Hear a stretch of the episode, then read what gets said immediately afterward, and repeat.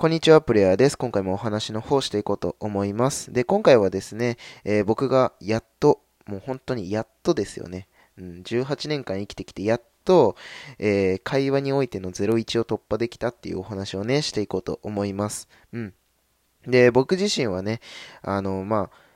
中学時代にね、いじめがあったりとか、えー高校の時はね、リアルに友達が0人だったりとか、まあそういったことでね、えーコミュ障だったし、全然お話もね、うまくなかったんですけれども、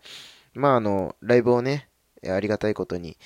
させていただいた時にね、あの、お話上手だねと言っていただく機会も、えー増えましてですね、あの、本当になんかこう、やっと人とちゃんと喋れるようになったんだなっていうような時間がね、あの、湧いたので、今回こんな感じのね、収録を撮らせていただいてます。うん。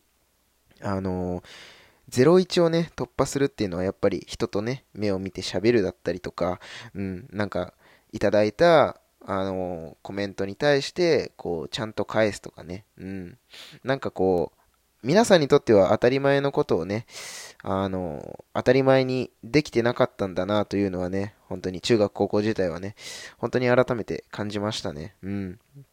あの、まあ、いじめに関してはね、コミュ障だけがまあ僕の問題ではなかったとは思うんですけれども、まあでもやっぱりね、あのコミュニケーション能力が低いせいでね、まあ高校の時もちゃんとしたリアルなね、友達はまあ0人だったわけですし、うん。まあなんかこう、やっと01を突破できたのかなというふうには思っていますね。うん。で、まあこれからね、あのライブをね、100本近く上げて、まあ、そこで感じたね、あのー会話のね、えーことについてね、自分が、そうそう、自分がその、会話上手だねって、お話上手だねって言ってもらえるようになった、その、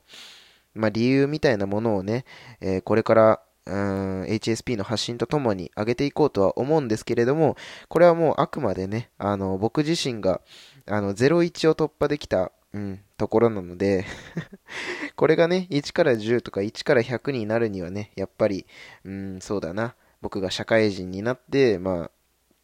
実際に働いてね、こう、例えばじゃあ僕が営業マンになるんだったら、営業を取るために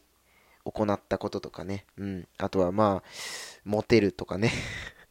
恋愛系のところで言うとね、うん、まあ僕がモテるようになった時の会話術みたいなね、うん、そういうものをお話しするわけではなくてね、本当にもうゼロ、何もないところから1にするための会話術なので、うん。まあそういうね、まあ本当に初歩的なところですけど、まあそういったところをね、あの発信していこうかなと思ってるので、うん。あの HSP のね、あのお話と合わせて、うん。あの会話のこともね、僕が01を突破するために、えー、始めた、始めたというか実践してみた会話術みたいなところもね、合わせて聞いていただけると嬉しいなと思います。はい。ということで、えー今回は、えーまあ、01を突破する話でした。よくわかんねえわ。はい。ということで、また次のラジオでお会いしましょう。